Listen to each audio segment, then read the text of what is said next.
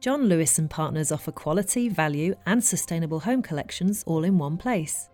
If you are an interior designer and want to hear about the exclusive trade terms available from John Lewis and Partners business, email business at johnlewis.co.uk.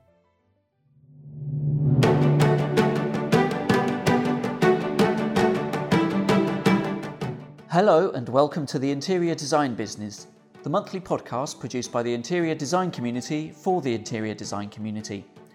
We're recording this episode in the sustainability studio of Parkside Architectural Tiles in Clerkenwell, and we're joined by an expert panel to explore interior design and the circular economy. My name is Jeff Hayward, and I'm here with my co presenter, Susie Rumbold, Creative Director of Tessuto Interiors. In 2018, a major study concluded that the world was only 9% circular, with more than 90% of raw materials not being cycled back into the economy. At the same time, the world's population, life expectancy, and affluence are all rising exponentially, and it's been predicted that the number of middle class consumers worldwide will double to nearly 5 billion by 2030. These increasingly numerous and affluent consumers will place an even greater strain on the planet's natural resources, which are already becoming scarcer, costlier, and more difficult to extract. Clearly, for the health of the planet and the survival of the human race, we must become more sustainable and resource resilient. But how will this new thinking impact the sourcing and use of materials in the construction industry? How can interior designers embed circularity into their approach to design? And how can we best encourage our clients to embrace this new way of consumption? Welcome to the interior design business.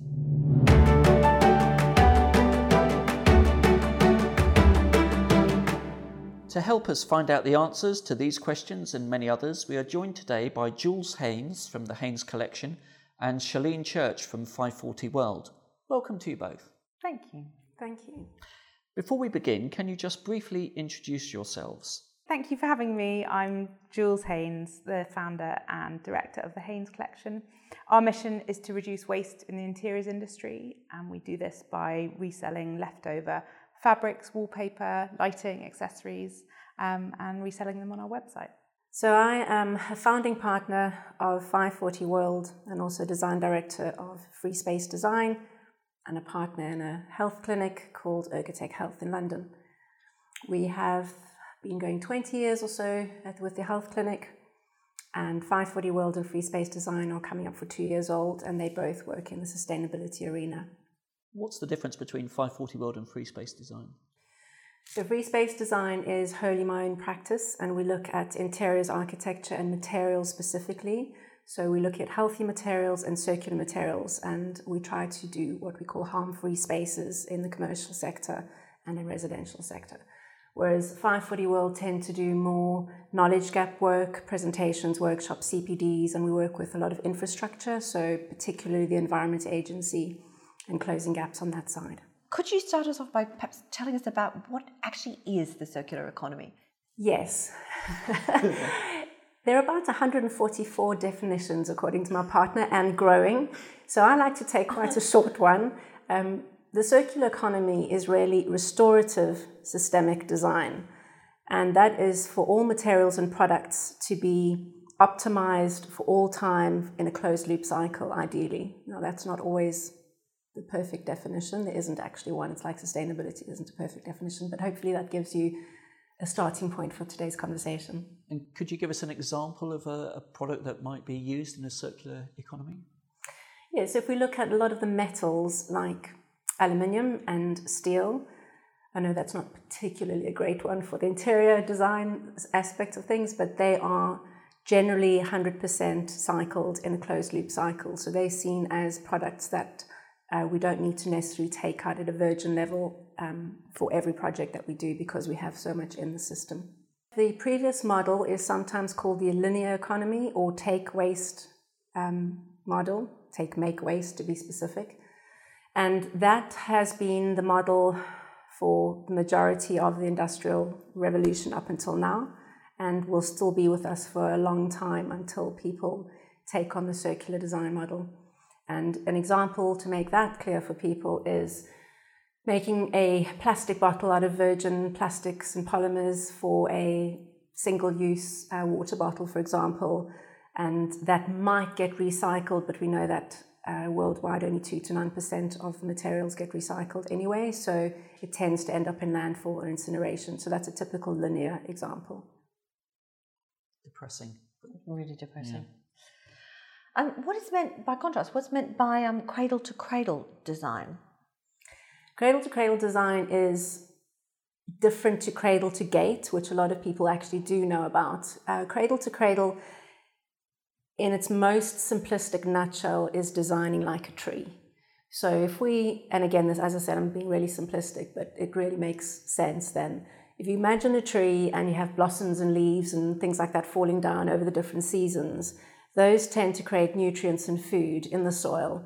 Then there's reuptake and that feeds the tree and so on and so forth. And then there's fruit and it goes and it goes on in a perfect cycle. And there's no pollution, there's no waste, there's no harm to the communities that live around it. So it's again, it's a closed loop, um, restorative, regenerative, positive cycle for planet and people. And so, is that what you mean by biomimetic? Is that the same thing? It's not entirely the same thing. Cradle to Cradle talks about two distinct different systems. One is the biosphere, which is where the biomimetics and various different aspects fall under that. That's kind of a huge topic in itself. And then you get the technosphere, which is where technical products, phones, TVs, things like that, will ideally be able to be reused, repaired, demountable, and, and, and stay in that closed loop infinite cycle if it's in a cradle to cradle system. So you can have the closed loop cycle in the technosphere with technical items, and you can have a similar um, system in the biosphere cycle, which I gave the example of a tree. So if you're looking at consumption, clothes, um, textiles, wood products, paper products, that would fall into the biosphere cycle. And again, the idea is also to use that without adding toxicities and chemicals that actually devalue the product and create waste and create toxins. The idea is that it's, kept with high value, with none of those harm, harmful things, and again, it's kept in a closed, clean cycle. Yes. So, Jules, a lot of this has obviously been inspirational in the formation of the Haines collection. Do you want to talk a little bit about the impact of the circular economy on, on what you're doing as a business? We come into the um, circle at the end. We're the recycle part. So what we do is we collect leftover um, fabrics and um, products and wallpaper, etc. So really, the interior designers can use us at the end and they can start looking at their waste and seeing value in it and seeing that it's still got a second life and it can be rehomed. So when I started the business, I probably didn't know about phrases like cradle to cradle um, and circular econ- economy, um, but I'd seen firsthand the waste in the industry. So I knew it was there and I'd seen it, but nobody was doing anything about it. And particularly, they weren't doing anything about it in a beautiful way that would sit with the luxury interiors industry. So um, I started the Haines collection to show that waste can be luxury waste. It, it doesn't have to be a negative or a bad thing. And when I very first sort of floated the idea with, with my contacts, um, and explained what I was doing, he said to me, Oh, so that's recycled fabrics. And my thinking of recycled fabrics were the old school version of when it used to get chopped up and almost felted and then it was sort of stuck back together and then it was recycled, which wasn't particularly attractive. And so I said, No, no, no, it's not. This is not what I was doing. He's like, Yeah, but it is recycled. And that was the moment in 2018 where I thought, Oh, yes this is this is what I'm doing. This is part of what I'm doing. So without realizing it, I was recreate, you know, creating this um, this recycling home. Excellent. Is that a fairly commonplace way for a business to start in this industry? Do you think, Shirley? I would say no. It's not a commonplace way to start. However, it's not a commonplace. It is a commonplace way of thinking and that people are noticing waste far more than they've ever done before. And um, like the Haines collection, if they've been in the industry for a while and they know the industry well, they tend to spot gaps in the market and, and that whole supply chain and those little gaps are um, increasingly critical. Well, they are they are critical for cradle to cradle thinking, which is all around reducing waste. The whole concept of waste is is um, it's not just reducing waste. Actually, the idea is that waste is designed out of the equation from the beginning. So whatever you design, that entire life cycle, and it's not a life cycle because it's a reuse cycle, um, should should be in that beginning set of thinking. And then it's also about celebrating diversity, and what they mean by that is that not just um, flora or fauna, but minerals and everything that we have on this planet should be realized that it's finite and we should use it appropriately, not just go, oh, well, we'll just willy nilly use this and then dump it in, in, in inappropriate places later. So it's the diversity, it's the waste, um, and it's also the using appropriate renewable energies for the different systems that where we need we need energy. So those are the three principles of Cradle to Cradle, and that was the philosophy that started Cradle to Cradle Certified and Cradle to Cradle the framework. And I think it would be fair to say that lots of designers, if you work in this industry, are probably having the same emotional response that Jules had. I would love to say yes, but I think Jules is still one of the few. so yay, Jules. Um, we we do. We actually mentioned this earlier in a conversation that we're finding that it's increasingly a heart issue more than a head issue, and we can sit and give everybody the catastrophic facts of the planet um, and social environmental aspects, you know, ocean acidification and all of those things. But at the end of the day, some people are like deer in the headlights when you give them those sort of um, bits of information. And there's also an increasing level of what can I do and how do I do it level of questions that are coming in. So Jules obviously spotted that. She had the question, she had the answer, and she just went for it. And, you know, we appreciate companies like that. But there is, um, we call that reuse as opposed to recycling because Jules isn't degrading her product in any way. She's keeping the value at the optimal um, level. It's not going to landfill. She's actually avoiding that recycling um, and landfill and incineration aspect. So she's even at a higher level. Um, we would call that reuse in in sort of circular economy language, and that's the ideal place for people to to try and keep the value of products and materials at that point for as long as possible. So I, I know the circular economy is conceived as a series of loops. Um, just uh, what are the other ones? Just because our audience may not be so familiar with the theory of it, what are the loops in the in the circular economy? There are lots of different loops, and depending on who you're speaking to, if you're talking about talk, talking to economists, they will have donut economics and different loops. If you're talking to environmentalists and scientists like Johan Rockström, they'll have planetary tipping points and all sorts of other very interesting, important cycles.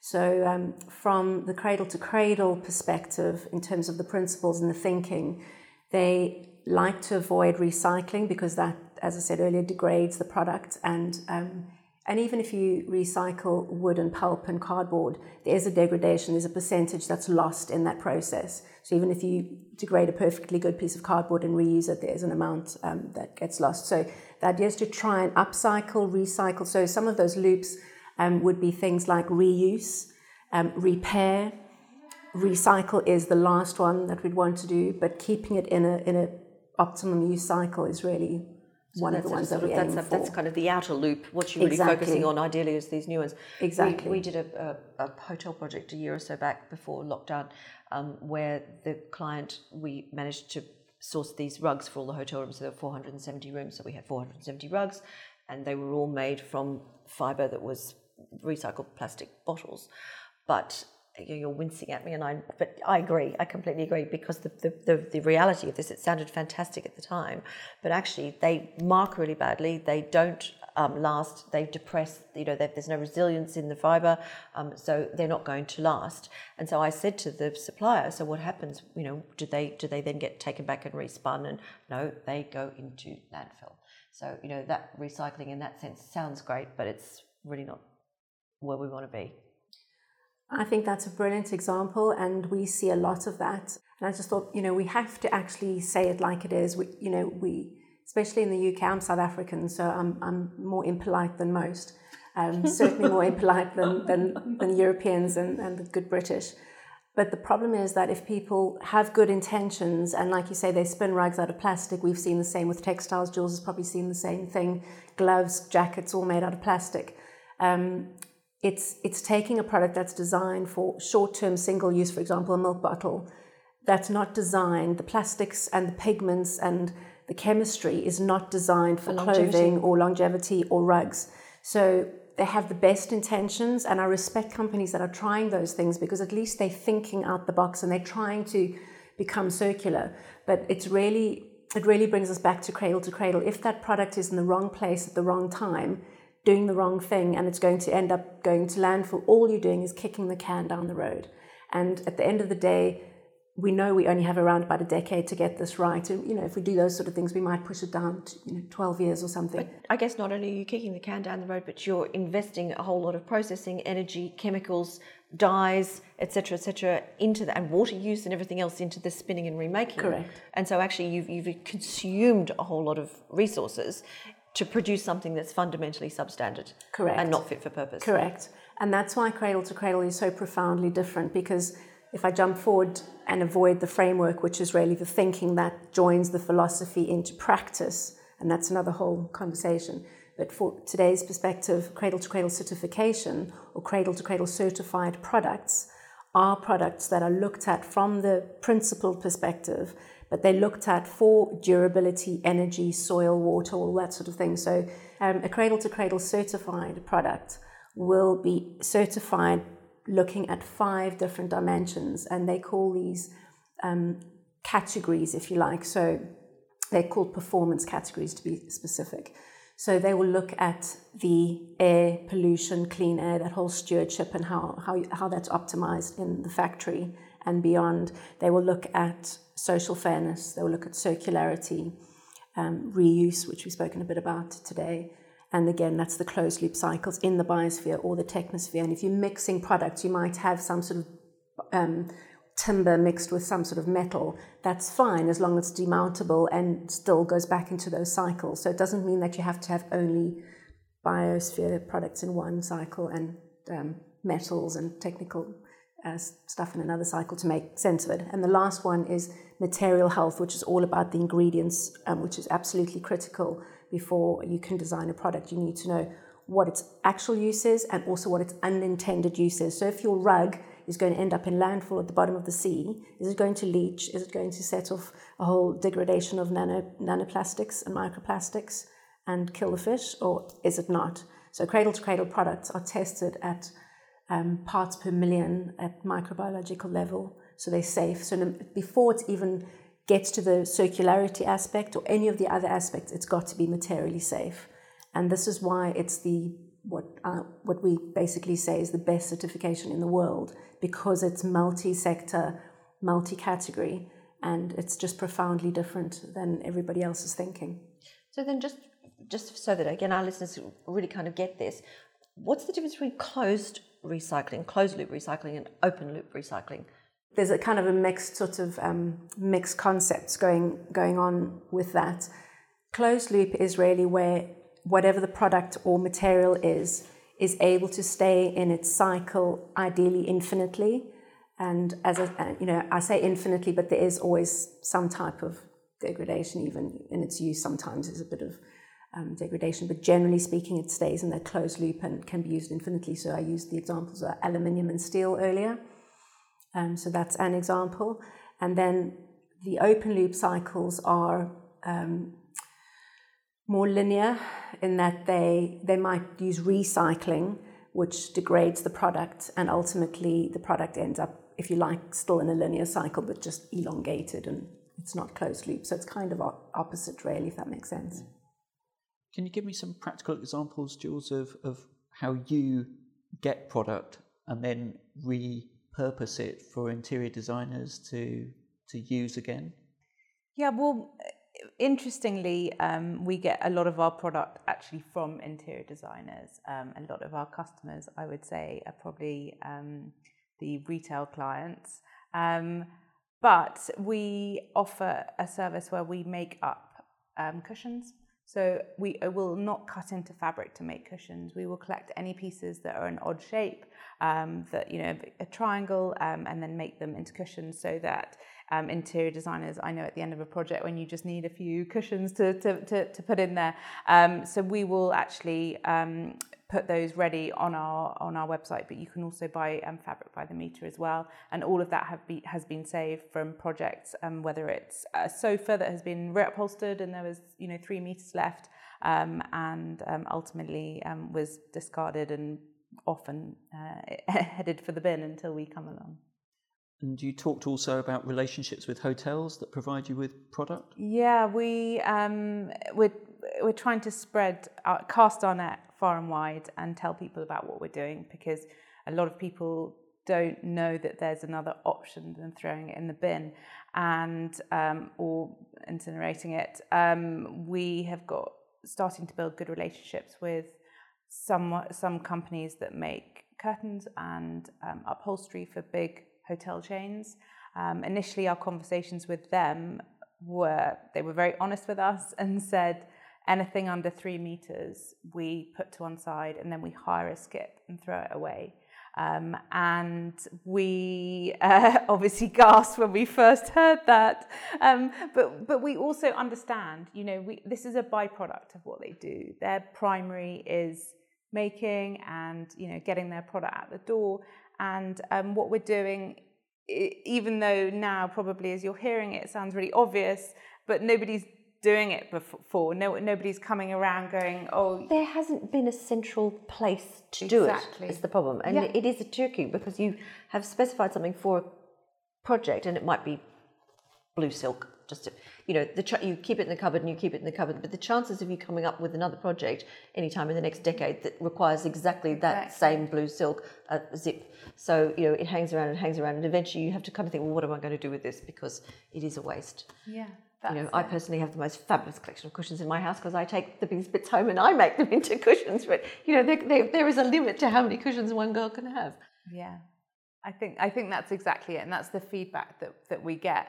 Um, and we've had a really positive. Um, you know, since we've launched, we've just had some great support and it's because I think the industry is really ready for what we're doing. Um, and as I said, it's not rocket science, but you know we're we're taking it on, um, and um, it's it's just really really important because we all know every designer, um, maker, manufacturer within our industry says, "Oh yeah, we have loads of waste. We have a cupboard that is just full of leftover fabric." You know, there are people who rent the storage space so that they can put their leftover exactly said because they know that they're high quality they don't want to chuck it away um, but they also don't know what else to do with it unless they put it on ebay or, or something like that or, or, give it to a school um, but then also if it's like you know silk that costs 300 pounds a meter you don't really want to give that to a school to be chopped up.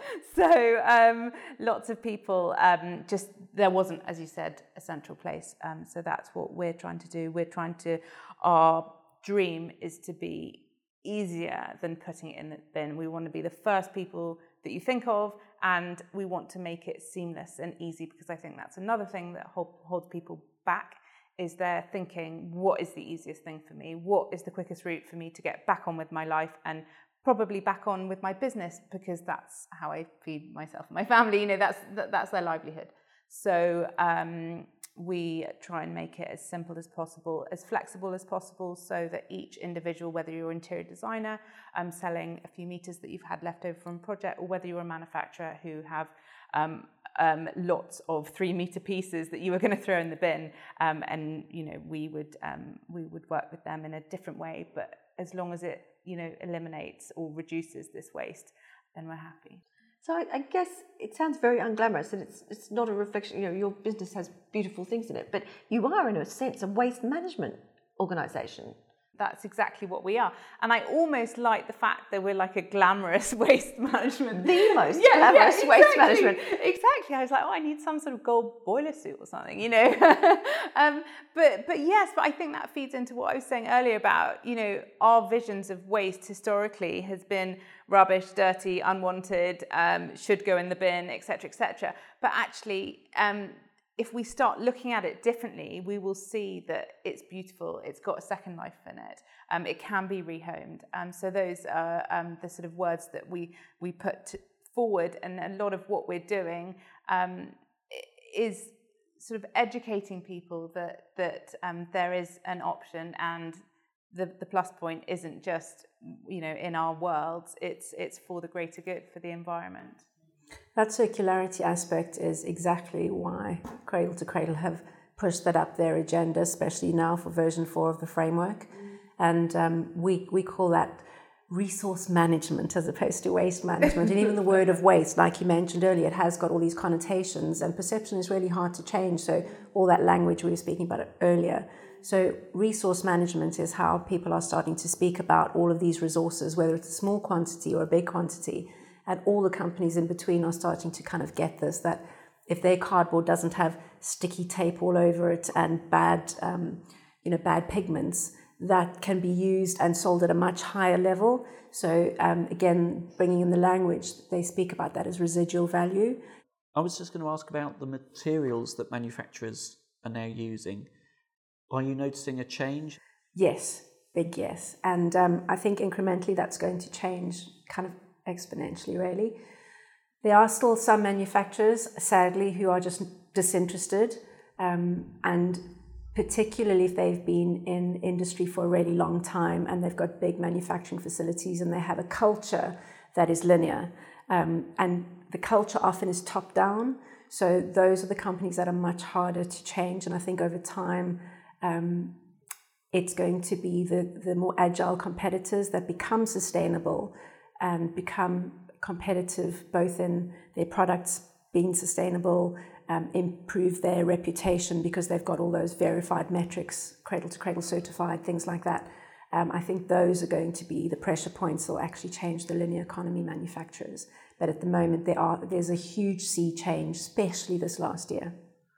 But I think, uh, correct me if I'm wrong, that architecture, the actual building materials, are far more advanced in this realm than perhaps the things that interior designers are using. You know, we still seem to be hooked into this, particularly the luxury end of interior design is still hooked into sort of, you know, digging priceless stone out of the ground and chopping it up and shoving it on people's bathroom walls and, you know, raping and pillaging small furry animals and, you know, all that kind of stuff just to just to, to satisfy the whims of some wealthy individuals. The, the point, though, is really valid that different industries are maturing at different rates. But having said that, we had um, a great conversation with one of the um, big design groups in in London who worked on the Shard and various other projects. I'm not, I'm not quite sure whether we're supposed to mention companies or not, but anyway, um, it was a fantastic conversation because they were looking at the interiors and their their big client had suggested they want to have sustainable products and they'd gone as far as saying they wanted verified sustainable so not just greenwashing, etc., etc. And that's and we had a discussion about looking at cradle to cradle certified products. And of course, then it, the tension started because the designers had created some beautiful ideas, um, copper with lots of toxic chemicals to make patinas and things like that, and various other ideas, which I had to say there just isn't there isn't a cradle to cradle certified product in that realm yet but there are alternatives, so we need to look at alternatives. So that meant the designer had to look at design changes. They had to go back to the client to see if they would agree design changes, whereas they'd already agreed the design brief. So it became a bit of a tense dis- discussion. At the end of the day, it was you need to go back to your client and decide are you going for the aesthetic and the budget, which is linear, or are you going to put it right in the design brief? and not let that drop off with specification and aesthetics. And you're going to make it verified sustainable and have that story at the end of your project. So there was that tension, and I just said, I will not, I will not give you any contacts, even I know them. I won't give them to you if they're not cradle to cradle certified. I can't, I can't carry on promoting linear materials. And they went back, and hats off to both the design team and the big tech company they said, no, we'll make the changes and we'll keep with the sustainable verified products. And that, that took a, quite a lot of tweaking, and in some cases, not the exact aesthetic they were looking for in some um, cladding and certain things, but they got, they got to a very close alternative, and they will have a fantastic um, project at the end, which is verified sustainable by cradle to, you know, through cradle to cradle material. So that's the long story, but yes, it's happening. You have to question why the interior designers were not doing a little bit of homework as they were specifying those products, knowing that that was a key part of the design brief from the client. You would think so, but having been in the industry now just short of two years, and I had the luxury of my master's where I could just research, you know, willy nilly. Um, finding cradle to cradle products is not easy, and finding certified sustainable products is not easy. There's so much very, very um, advanced marketing spiel out there that says it's sustainable when it's not. And they had actually done, to be fair, quite a bit of um, research, and they had certain certifications that they were prepared to use and they thought were sustainable. But when they realized that that was actually just cradle to gate and they Define what cradle to gate is? Yes, so cradle to gate is a, again, it's a concept that um, defines the manufacturer's process where they take responsibility from the processing in their factory until the product literally leaves their gate. So they're saying they're being responsible and they can even put eco spin on that and say we're using you know, solar energy and we're doing this and we're doing that right and we're socially fair, and we've got no toxic chemicals and, you know, in our processing, whatever. But what happens then is how they transport that, if they fly it or they do it by, you know, rail or, or sea or whatever, and various other different things that come into the equation can make that product completely carbon negative or very, very carbon intensive. So by defining cradle to gate usually means that the company's not really being responsible um, holistically. And so cradle to gate can be uh, just a, a, piece in the linear equation. So we tend to go if it's cradle to gate, you probably you're probably missing information that makes it not good. I'm guessing that cradle to gate means that perhaps it's it's great when it, as you said as it leaves the factory, but perhaps they haven't thought about how the future life you know what happens to it after it's been installed. Can it be stripped down? Can it be demounted? Can it be reused recycled upcycled? Exactly. That's the that's the main uh, differentiation. There's a particular timber called Accoya wood, which is actually manufactured in the North, uh, North Highland of New Zealand. And you'd think, oh, that means it's absolutely not a you know, very carbon positive product. But actually, out of when you compare it to traditional materials, and I'm talking about the UK, bringing it all the way through, and they, they do um, the their acetylation patented uh, part of it in the Netherlands, and then it comes into the UK, and they're global.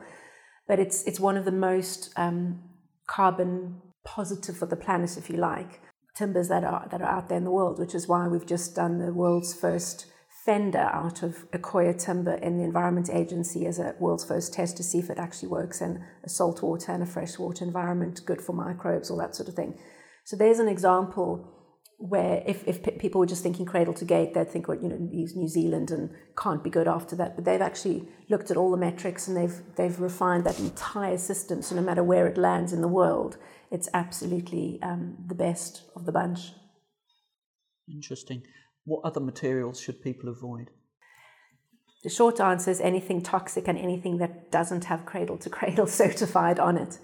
Um, however, we know that the entire supply chain, especially in the UK, is not complete in all sectors.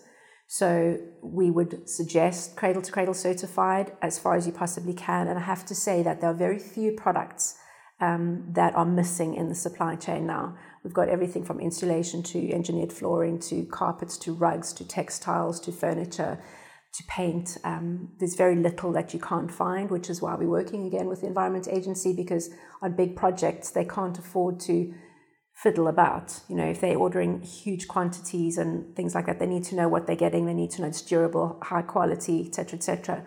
And um, we are now doing a lot of material swaps for them. And so far, I think we found one product in the last two years, which was only made in one factory in the world, which is not cradle to cradle. They have the monopoly, and he's not interested in doing his fire cables.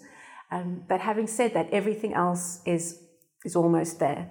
Um, there are over over six thousand products now, and they're mostly in the built environment and consumer textile interior environment. I mean, anything that's finite is an obvious no no.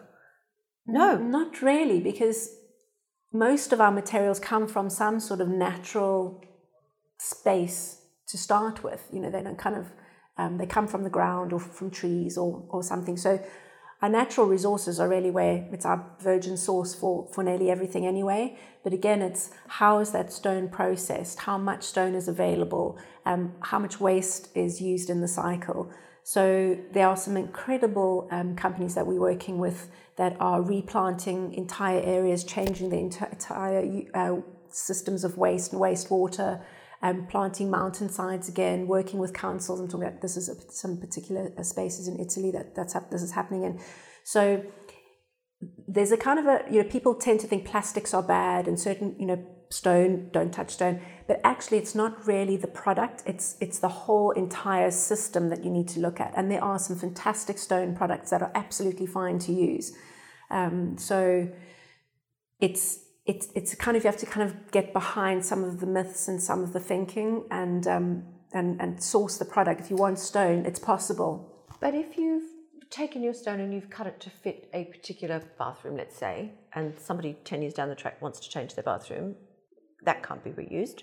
So it can actually be used. So what, um, especially with these AI systems that have been um, developed, and they're very very smart systems, and it's quite a, as one of the world's first ones is a French um, AI called Upcyclea, and they will look at the material right from the beginning. So they have a materials library. So let's stick with stone. Um, so you might cut your stone at you know 60 by you know three meters or whatever it may be, um, your standard kitchen counter whatever it may be. Um, that if that's known and the dimensions are known, and then you get to the next stage of of um, reuse, and that person wants to change their kitchen, you know, average six years is, is the sort of average turnaround time of interiors these days. So in six years' time, they decide they want to go, you know, white to black or whatever it may be. That material has not usually degraded in any way, shape, or form. So it's just like steel. It can and should be reused, just like uh, Jules's company.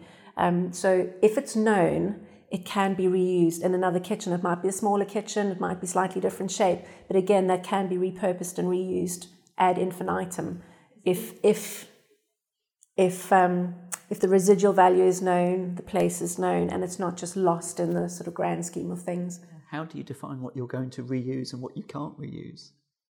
Yeah, I mean, what as a business is yeah. the Haines collection? Well, for me, I think that sky's the limit. You know, it's uh, I have some lofty uh, dreams about what we could be, and I'd love to be doing stuff like that. I think at the moment, people um, just don't know where to go in the same way. You know, as, as you'd be you'd be ripping out that that bathroom, going, God, what can we do with this? Uh, I don't know. We've we've thrown it in the skip for the last 10 years so we'll just throw it in the skip it's fine but if you and, and obviously you know that there are amazing salvage yards and things like that um, that, that you might be able to um, give them to but from what I can gather, it is more about the process. It's easier to have a skip sitting outside of your house, fill it all up with everything, and then it's done. So one of my many crazy ideas would be to be transport to transport waste, whether whether it be um, you know um, stone or textiles, and be able to go around the country. You as an interior designer could call me and say, "Hi, we're, we're ripping out everything in this house."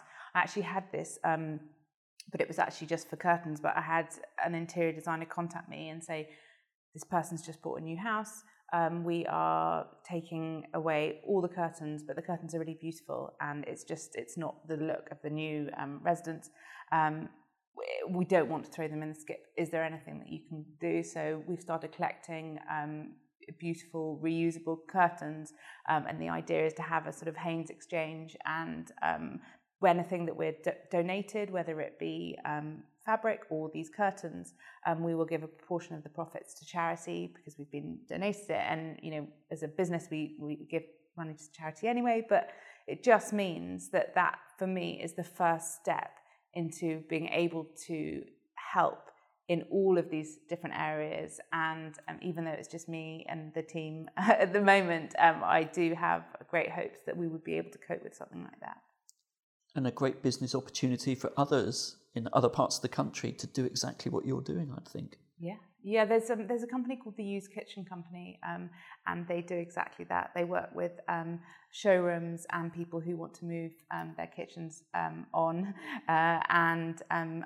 I think, from my understanding, is that they will offer to come and remove the current kitchen and resell it for you, so that it's easier for you ultimately everyone wants an easy life. So if it's easy for the interior designer, just for someone to come in, move on, and, and they'll make sure it finds a new home. Access and convenience is hugely important, and that's one of the things that we try to do with the Cradle to Cradle directory, for example, where we're building easy access for designers and architects to find the products. Because if you make it too difficult to find them, or like you say, to you know resource resourcefully manage them at the end of its use cycle in, in the project, um, they will just resort to to the linear economy. And having said that, um, what you what were you doing on a sort of micro level is really important because that's going to, ha- to for this to really work. It has to be local. If you're going to travel thirty thousand miles to find a curtain, it's not going to work. So these little pop up micro businesses are really critical for going forward for all of these different things. As are the big AI platforms that make big projects manageable. So you know where your stone is, you know where your aggregate is.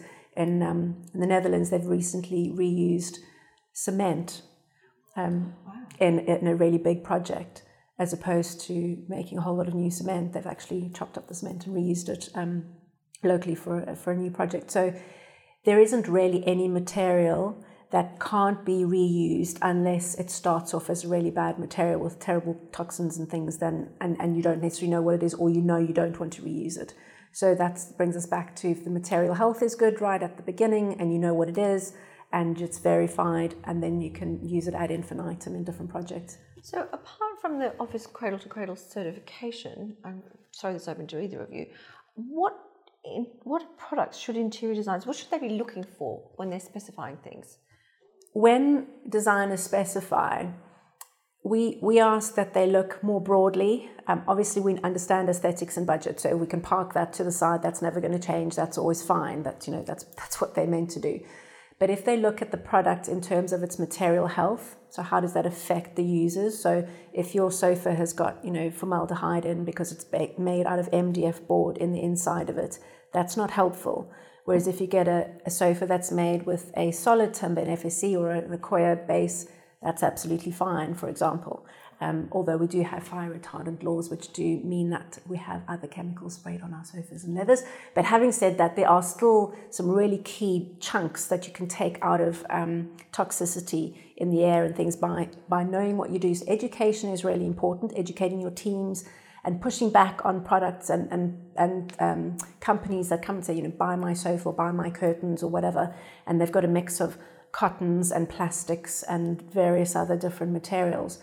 Ideally, if materials are in their sort of virgin state with not a lot of mixed chemistry or no mixed chemistry, that's usually the best.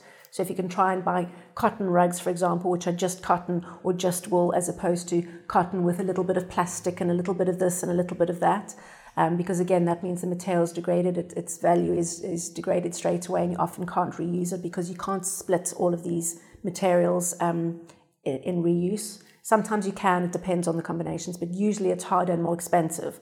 So the idea that if a designer thinks about that right at the beginning and thinks I'm going to go for cradle cradle materials, I'm going for non-toxic materials, I'm going for materials that are built in a way that don't um, off gas is, is the term that, that leaches all these horrible chemicals into there. That's really helpful. And also, if you're going to design, think about how the, the material is made. We mentioned copper patinas earlier. There's nothing wrong with copper, but if you throw all sorts of horrible chemicals, then you've got to get a company to take away those chemicals in, in the manufacturing process. That gets dumped somewhere, or you know, it's it's it's energy and it's emissions and it's just toxicity, which is not not necessary. And it's not only not necessary, we're in this critical phase where we actually have to say to the clients, you know what? I'll do that, I'll do copper in an etched way. I'll do layers of copper. I'll cut, you know, I'll do negative spaces. We'll design, you know, we'll maybe use different metals um, with spaces in between so we can dismantle that later. So we have to design a little bit more cleverly and a little bit more smartly. And we really need to think about what happens to this at the end of the day. How is it going to be demounted or deconstructed? I mean, they're even doing tiles today that are completely demountable.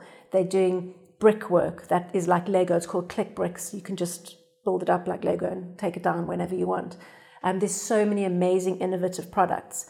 So you have to do a little bit more homework and contact companies like 540 World or Free Space Design, depending on your project, and say, I need this. Can you find it for me or find a close alternative? And there are companies like ours that will do that for you. So two things that come out of that. One is the, the things like what goes behind the tiles. It's the adhesive then that needs to be so that it's more like a, a post-it note than a super glue so that it can be pulled off and without damaging the tile. Because going back to the whole stone scenario, of course, you can't get stone off a bathroom wall generally. And then the other thing I was thinking was that a lot of interior designers will specify something. Say, let's talk about carpets for a moment. They might do um, 90% or 80 and 80, what's known as an 80-20, where you have 20% polyester or a man-made fibre in with your wool because it makes it tougher. It makes it longer lasting. So, you know, what's the trade-off between having something that actually the client will have and keep for longer but may not be so easily may be degraded through that process. Where would you go with that? Which is the lesser of two evils? The lesser of the two evils is making a product, no matter whether it's 10%, 5%, whatever it is, if it can't be reused and keep its value optimally, that's that's that's the more evil of the bunch if, if you like. If it lasts one year less or two years less but it can be completely reused and we don't need to use all those emissions again and go through all that factory processing bringing it from one place to the other you know sharing the sheep again whatever the case may be. All of that those are costs. They're real costs. And what happens is in the linear industry we kick those costs to someone else. The taxpayer pays for recycling uh, you know systems that don't really work and cleaning up landfills and cleaning up soil and you know and next generations will pay too when they when the scarcity means that they just run out of materials. So there's always a cost. So we just say the cost is going to be borne somewhere along the cycle but make sure that your materials can be reused and stay in that optimal reuse cycle. And then you've you've kind of ticked a big box.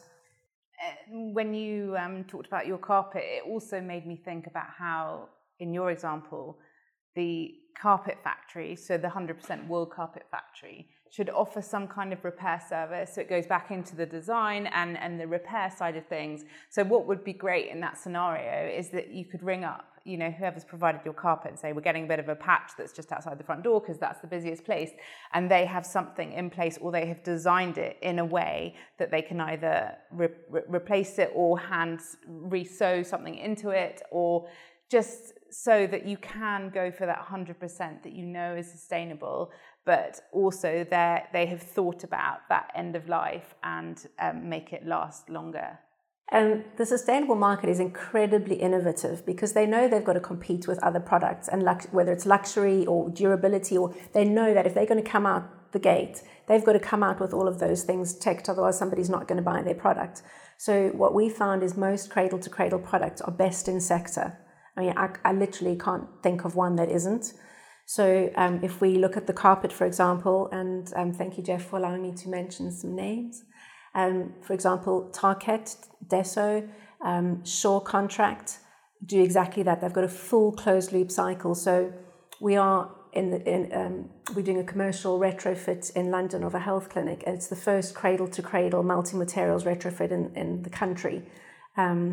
Um, and we've used Shaw Contract for that very for that very reason. They've got a um, a carpet tile that can completely be so like the front door for example you use that uh, you know very practical example in interior design. You know you have to be practical and functional as well as you know beautiful. And these are brilliant. They can they can get taken up at any point in their life uh, cycle and replaced completely um, without any uh, differences to dye and all that kind of thing. It's called no rules um, and it's absolutely brilliant. And not only that, they make it in Scotland. And so your emissions are completely low compared to a lot of other um, American made and other um, Chinese made and various other products. I'm not there's nothing wrong with the different territories. It's really just the emissions that come with that. So Shaw Carpet, as I said, have got this great factory in Scotland. They've got an amazing range that's come out of that now. And it's really, really smart. So you don't lose anything. And that then, that carpet tile gets reused 100% again, no matter how much it's faded or worn down or whatever, which it doesn't fade, but anyway. Um, it's absolutely brilliant. So these cycles are already actually fully formed with, with some of the more mature companies. Where do people go to find out about cradle to cradle certification? The, the fast track way is going directly to the Cradle to Cradle Products Innovation Institute, who are the exclusive owners of the Cradle to Cradle certified mark. If you want to know more about the cradle to cradle principles, that mark is owned by MBDC in the States, so mbdc.com. Whereas if you're in the UK and you're wanting to know about materials and how to access them, I would suggest that you speak to myself or 540 World because we've spent nearly two years collating and finding all of those access points. And the reason I say that is that when I finished my master's in interior architecture, I thought, oh, that's great, but like Jules, it can't be that hard to find this and find that. But it, it, tr- truly was incredibly difficult because you have your manufacturers and then you've got your agents and you've got your distributors, and it's a very complex cycle. And even if you go to the Cradle to Cradle Products Innovation Institute, they've got a fantastic registry of products, which is a great place to look. However, if somebody has, let's, call, let's say, 40 types of drain systems, you might find one picture of a drain system and you might find a certificate that says drains, blah, blah, blah, blah. You don't necessarily know how many other widgets they've got behind that. Um, so it's not always that clear, whereas we tend to know which factories are optimized, that if you need a widget that doesn't even exist yet, we know exactly who to speak to. We know the assessors, and most of them assessors around the world at Cradle to Cradle Products Innovation Institute have license to assess the products. What advice would you have for interior designers who want to do better? I think reading is a good place to start. Uh, one of the seminal pieces is a book called Cradle to Cradle Remaking the Way We Make Things by Bill McDonough and Michael Braungart. It is an incredible piece and it's, it's head and heart. So it's not a very sort of scientific book, it's not a very long book or big book, but it really is, um, it kind of explains things on kind of quite a deep level. So it's a great place to start. There's a huge amount of um, really smart um, material out there on circular economy and all of these different things. Ellen MacArthur Foundation, various other companies are doing great work in the industry. But if you're looking for materials and how to design differently, one of the starting points I would suggest is to call a group like ourselves in to actually do a workshop or a CPD, do some training, because, like you were mentioning earlier, even in design, if you think, well, I'm going to cut the stone into all these little pieces and stick it all over the room, you immediately mean it immediately means that you've kind of made that stone single use because it's very unlikely you're going to find another project like we mentioned earlier that's also going to want you know myriad of little pieces of triangle shaped stone so even on the design uh, perspective it's about how can i design this beautifully functionally on budget but also in a way that those materials can have an optimal life cycle after they've been reused question i was going to ask you jules was what would make your life easier and your business life easier um, I think what would make it easier if everyone knew that we existed. ultimately, I think um, I think the industry is really ready for what we're doing, and um, I think it goes back to what we were saying about education. For me, what the Haines Collection does, I think, because our a large proportion of our customers are retail customers. So we're doing that education with them at a lower, le- not a lower level, that's the wrong word, but um, maybe a more fun, um, less stats kind of like, look, I can remake with this. And, you know, I do lampshade making workshops. So that's encouraging people to be reusing. Um, fabric and scrap that they might come across and think how they can reuse it. So there's there's that element as well. But I think um, what would make it easier is if everyone knew about us and then they just immediately thought, oh, why don't we just get in contact with them and, and see if they can help us? And with that mind change, they will start to see things that they'd never seen before. Just just think how we used plastic bags five years ago. We didn't even think about it. We just go into the shop and we just take plastic bags. That's what we've always done. Um, but as soon as you start this education, you start this mind shift. And for us, um, because hopefully we're encouraging a mind shift um, with the people the interior designers are work, working for. Um, they will also encourage interior designers to say, actually, you know, I've hired you, but I would like to make sure that the fabric that we use is from here, or I'm very happy for the lights to be secondhand from the Haines collection, or, or not, not just pushing me, you know, it's someone else. Um, so um, I think, yeah, all in all, it is a mind shift, and you know this is why we're doing this amazing podcast as well to to help people um, understand. And, and I've learned loads just sitting here listening to you. I mean, it's fascinating. Me too. Yeah. Thank you so much, Jules and Chaline. That was just amazing. Um, I too have just learned so much. It's completely changed my thinking on how I'll be looking at materiality and, and the way we design going forward. Me too, and I think we're on a journey with, with this whole subject, with sustainability in general, but it feels like progress is being made. And I want people who listen to this to feel positive about the steps that can be taken. And you two are fine examples of that, so thank you for coming on the show. No, thank you for having us. Watch out too for links that we'll uh, put out there about this episode to help you find out more. And um, let's let's make this journey together. We'd like to thank Parkside Architectural Tiles for hosting us here at their sustainability studio in Clerkenwell. In the context of our discussion today, they are a company worth talking to. You can find out more about Parkside at parkside.co.uk. We'd also like to show our support for series partners John Lewis and Partners Business, discover more about their service and what they're doing on sustainability too at johnlewis.com forward slash business. Finally, do follow us on Instagram and Facebook at Interior Design Business Pod and on LinkedIn at the Interior Design Business Podcast. This episode of the Interior Design Business is a Wildwood production.